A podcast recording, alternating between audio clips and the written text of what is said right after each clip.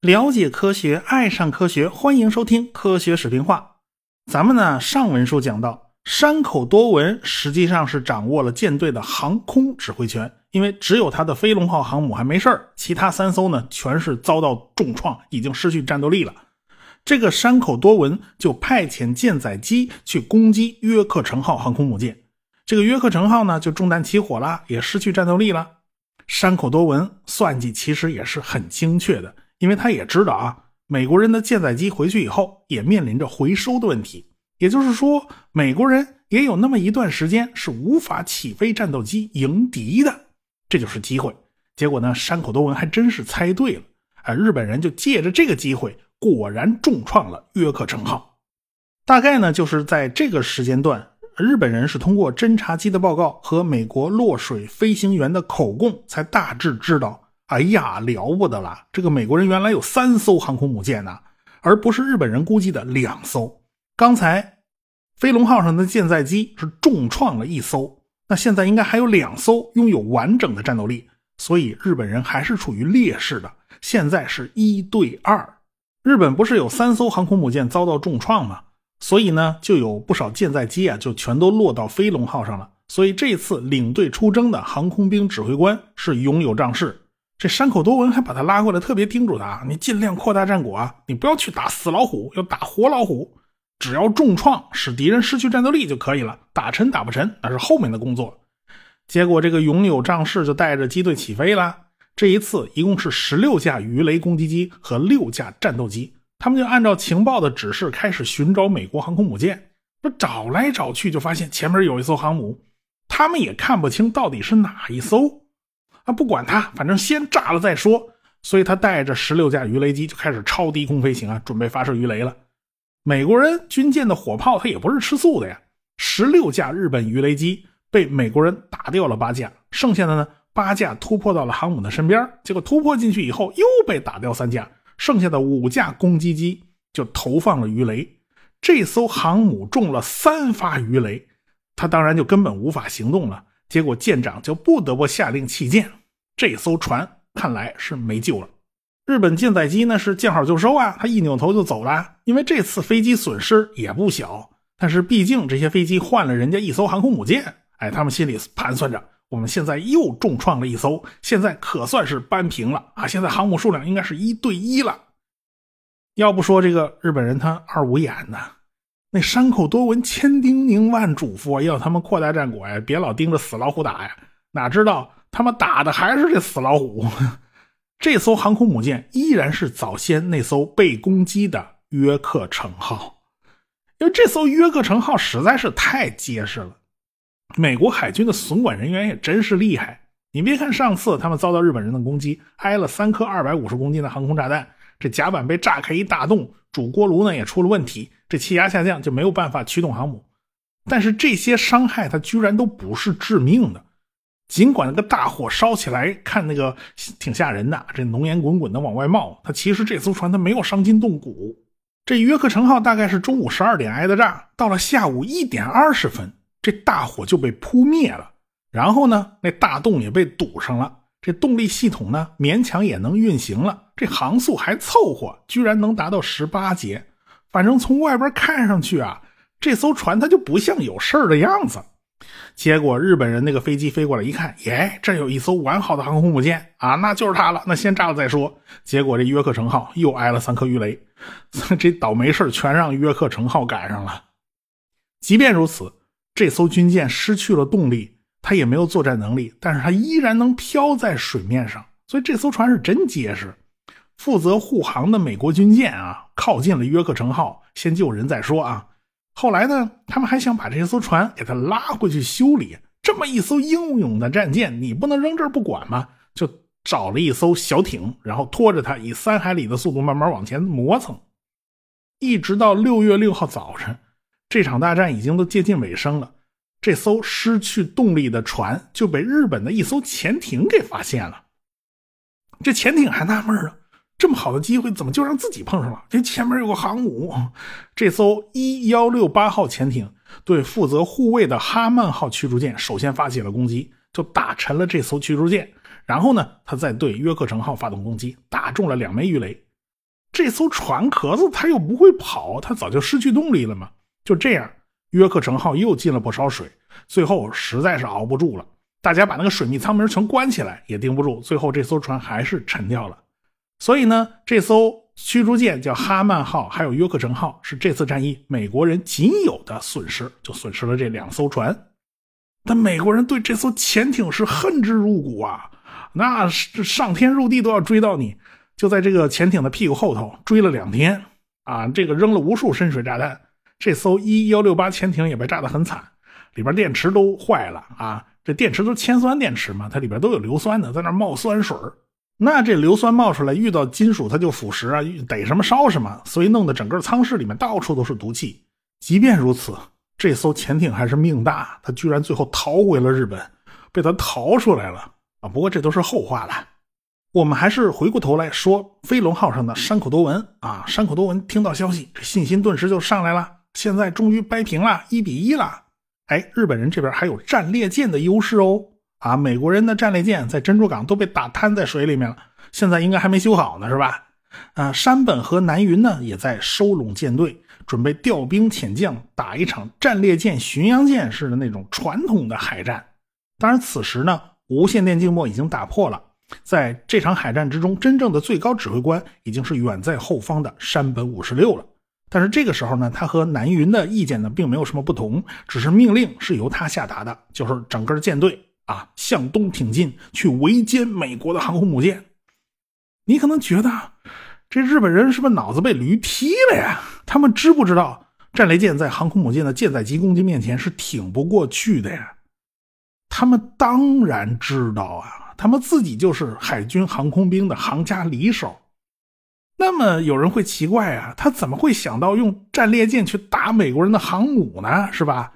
啊，这又不是英国人的航母啊，被德国人拿战列舰给敲掉了，是不是日本人他个思想守旧作怪呀？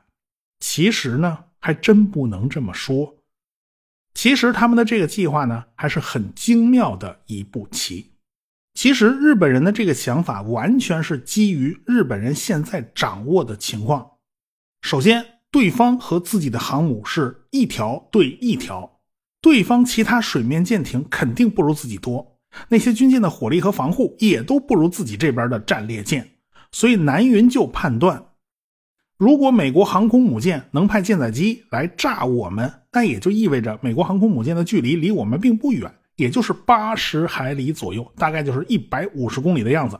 他的这些战列舰、巡洋舰要是开足马力冲过去，也就是三个小时的路程，这并不远。那么这个南云的盘算就是：山口多文向北一点，离开中途岛陆基飞机的作战半径，这样呢就会比较安全。然后自己带着战列舰一路向东，往美国航母那边进逼。也就是说，美国航母要对付的目标就从一个变成了两个。然后下面。就该美国人自己要顾此失彼了。如果美国人要迎战，那就面临着到底打谁的问题。如果美国人选择躲开战列舰远一点，那么他们就不能够起降飞机，主要因为啊，它那个航行方向和风的方向是不一致的，它没有办法逆风放舰载机。那个时候的舰载机，不论是起飞还是着陆，都是需要逆风航向，对航母的航向它是有要求的。现在大家就明白大概是怎么回事了。当时的航母呢，因为技术设计的问题，并不是随时随地的都能释放舰载机。你只要破坏舰载机起飞的条件，它也是一种战术。比如说啊，中途岛上的陆基轰炸机，尽管它没有什么战果，但是它成功的打乱了南云的飞机放飞计划。现在南云的战列舰编队，其实也是有这个意思。美国人不过就剩下了一艘航空母舰嘛，放飞飞机它也是要花时间的。等你的舰载机去攻击飞龙号了，我的战列舰也已经迫近你了呀。你的舰载机回来不还得要时间吗？这时候就该美国人头疼了，到底是先躲开日本人的战列舰呢，还是先回收舰载机呢？这也是不可得兼的，他们也要两难。那么我们再换到另外一种情况，如果美国人选择直接躲开，他们先不派飞机攻击飞龙号，而是先对付南云的战列舰，那时间上来得及吗？就算是时间上来得及，这飞龙号上的航空兵难道是吃素的？他们不会来攻击美国航空母舰吗？所以美国人还是要面临顾此失彼的问题。所以你能说山本和南云的脑子犯糊涂吗？你不能啊，他盘算的还是挺精妙的。以当时南云和后方的山本掌握的资料，这么做还是有一定胜算的，可以一拼。可惜的是，他们掌握的信息是错的。正因为信息是错的，这一切奇思妙想一瞬间就变成了驴唇不对马嘴。因为美国人还有两艘航空母舰，而且飞龙号上的舰载机损失惨重。他已经没有多少攻击能力了，他都没剩下几架呀。当然了，这个时候美国人他也是不会给日本人机会的。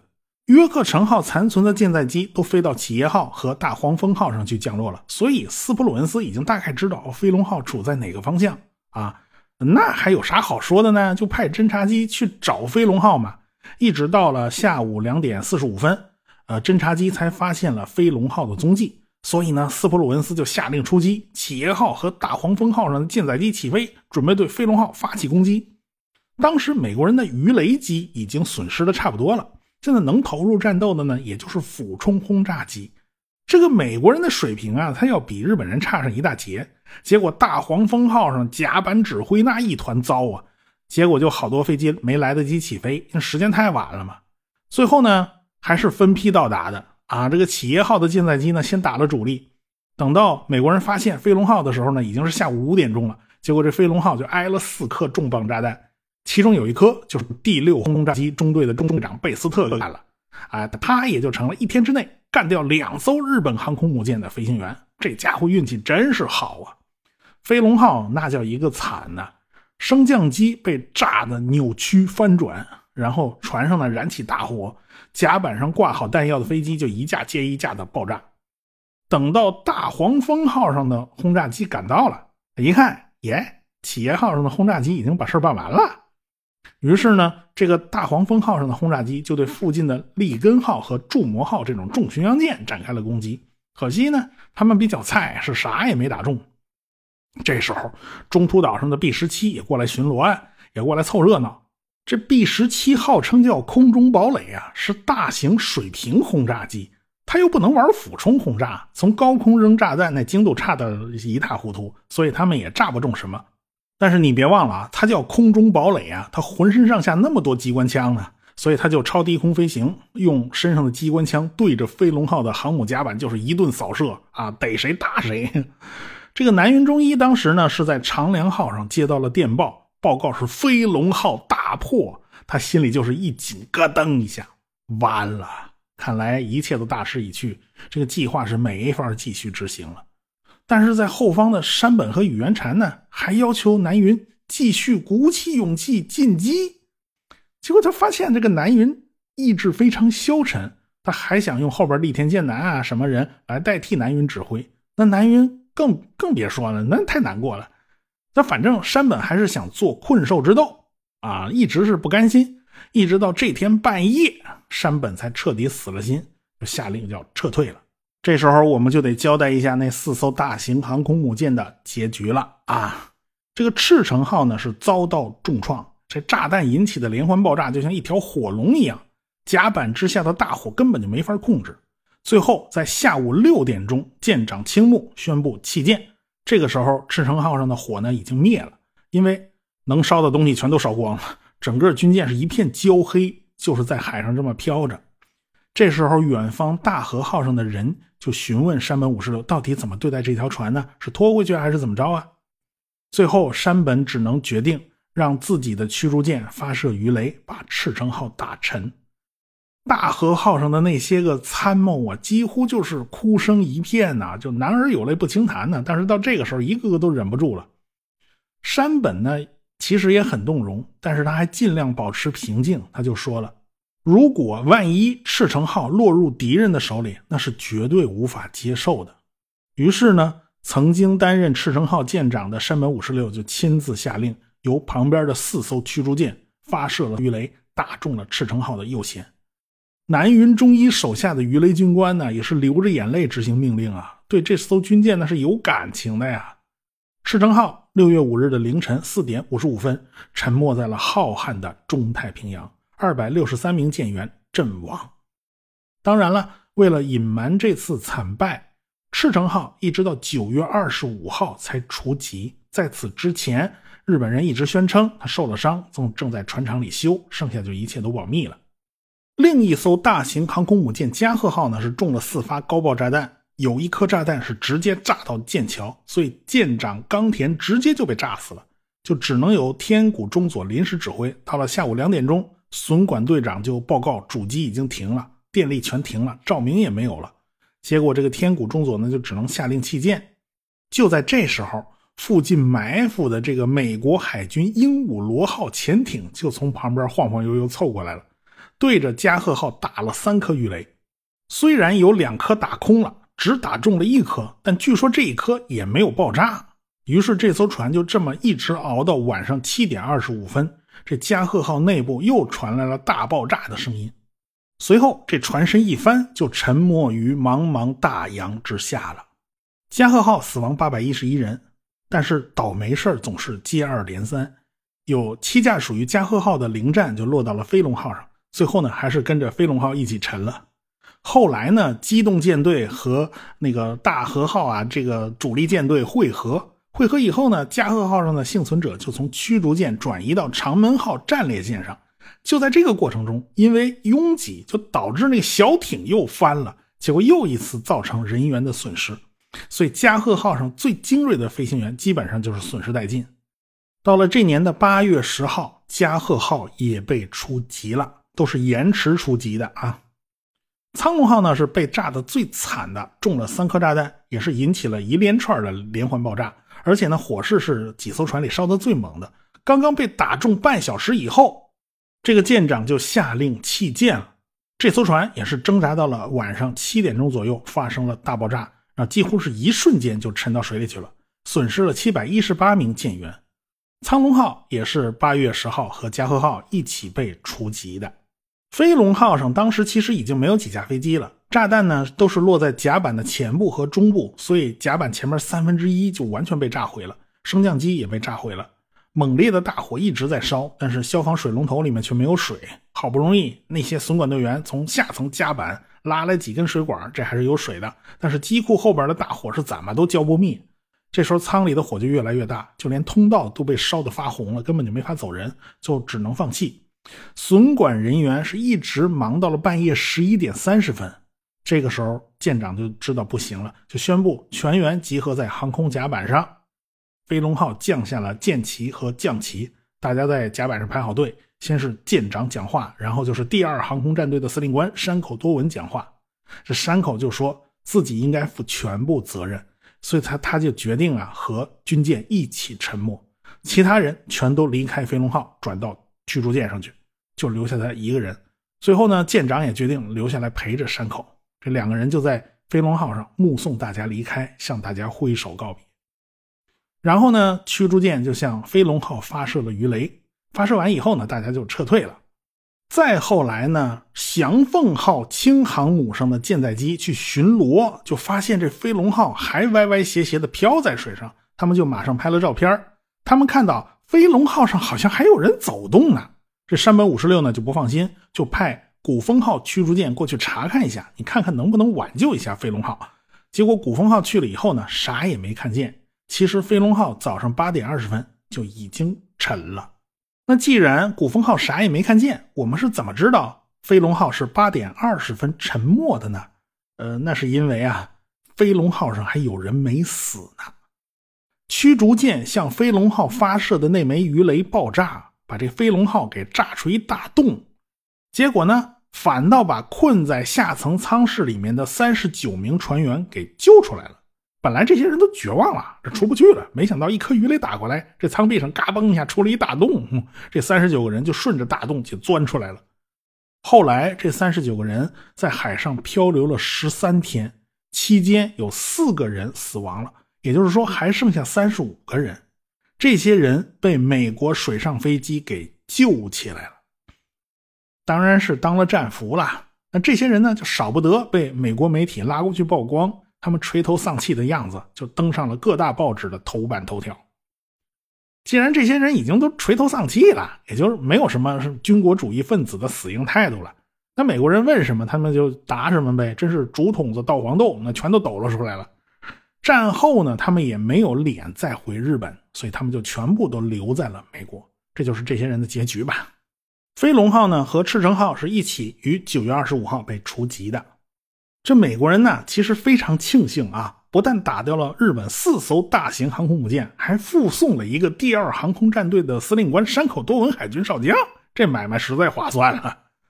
山本的主力舰队和近藤信竹呢就会合了。当时南云中一的机动舰队呢还没到，山本就发电报通知细宣务子郎海军中将对阿留申群岛展开攻击。其实这种攻击都是象征性的嘛，也就是为挣个面子，这回去好交差啊。我打了美国本土了啊，这阿留申群岛也算是美洲大陆的延伸啊。然后下午呢，呃，南云就带着残兵败将和山本会合了，山本就决定撤退。让这个凤翔号和瑞凤号轻型航空母舰上的舰载机呢，担任侦察和警戒的工作。美国人从中途岛起飞了一批 B 十七去找日本人，但是因为呢天气不好，也没找到。美国这边这个斯普鲁恩斯派侦察机去大范围搜索，后来才知道哦，山本撤了。此时呢，距离已经很远了，向西追吧，又担心遭到威克岛上日本陆基轰炸机的袭击。山本的确是有这意思啊，他就想把那个斯普鲁文斯给引过来，然后用威克岛上的陆基轰炸机来解决问题。但是人家斯普鲁文斯就是不上当啊，人家也不恋战，就下令鸣金收兵，他也撤了。至此，中途岛大战是正式结束了。那日本海军军令部就去向天皇报告啊，损失了四艘航空母舰呢。这天皇当时就一摘呗，他浑身是剧烈颤抖。我估计他手都麻了，但是呢，他还得强打着精神站直身子啊。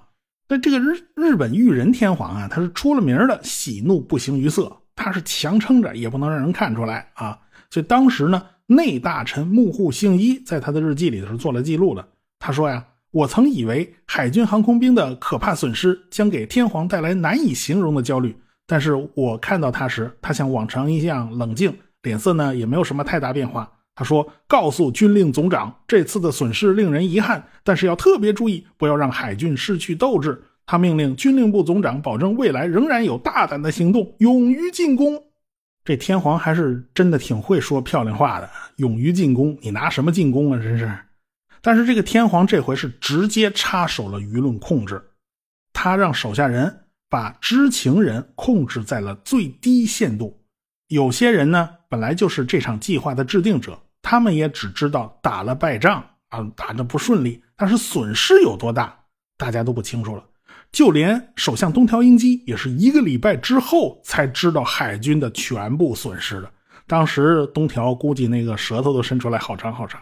到了六月十四号，联合舰队就回到了广岛湾呢，就回到驻岛锚地了。这山本回来以后呢，他自己去找天皇谢罪啊，那所有责任全是他承担了，他赌输了，而且是一把输了个精光。参加过中途岛海战的官兵全都集中管理，都闷在军营里或者是闷在军舰上不许出来。伤员呢，都是半夜静悄悄的从船上给抬下来，身上啊还蒙着白布，这是运伤员呢，这是运尸体啊，反正都不能让你看见伤成啥样。哎，这就是防止失败的消息透露出去。即便放个把人上岸溜达溜达、通通气、散散心，也得盯住他们，不能去东京啊。日本人呢，还是照常庆祝天皇陛下的军队在阿留申群岛取得了战果，而且还把中途岛炸了个稀巴烂。那美国人的航母特混舰队就开回了珍珠港，那企业号和大黄蜂号全缓缓的回来了，他们赢了。这场大战打起来是真不容易啊。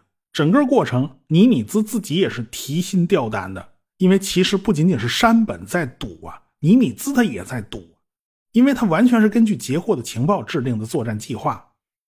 山本那是分进合击啊，恩路人马最后恩日会合在中途岛，尼米兹呢他就得打一个时间差，他把作战时间提前到了 n 减三日，也就是六月四号。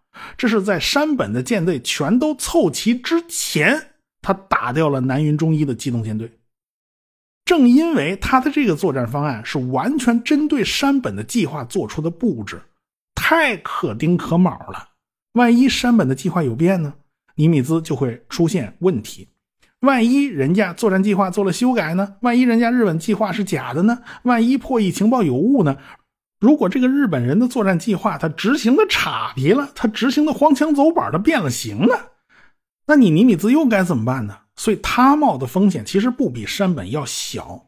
好在呢，美国人的作战计划其实很简单，他们的可靠性和鲁棒性是非常高的。他们不太至于出现山本那种顾此失彼的状态。尽管如此啊，尼米兹还是一直揪着心。当他听到第八鱼雷机中队全军覆没的消息的时候，他人就立刻显得焦躁不安了。当天下午晚些时候，斯普鲁恩斯就打破无线电静默，报告说有四艘航空母舰被击中，而且已经烧起来了。这尼米兹才长长出了一口气：“哎呦，我的妈呀！现在珍珠港的仇算是报了一半了。”因为还有两艘漏网之鱼嘛，美国航母回来以后，这些船员就住进了海军征用的酒店里边，彻底放松一下身心啊。他们是彻夜狂欢啊，喝到烂醉。但是他们可不仅仅是喜悦，还有悲痛啊。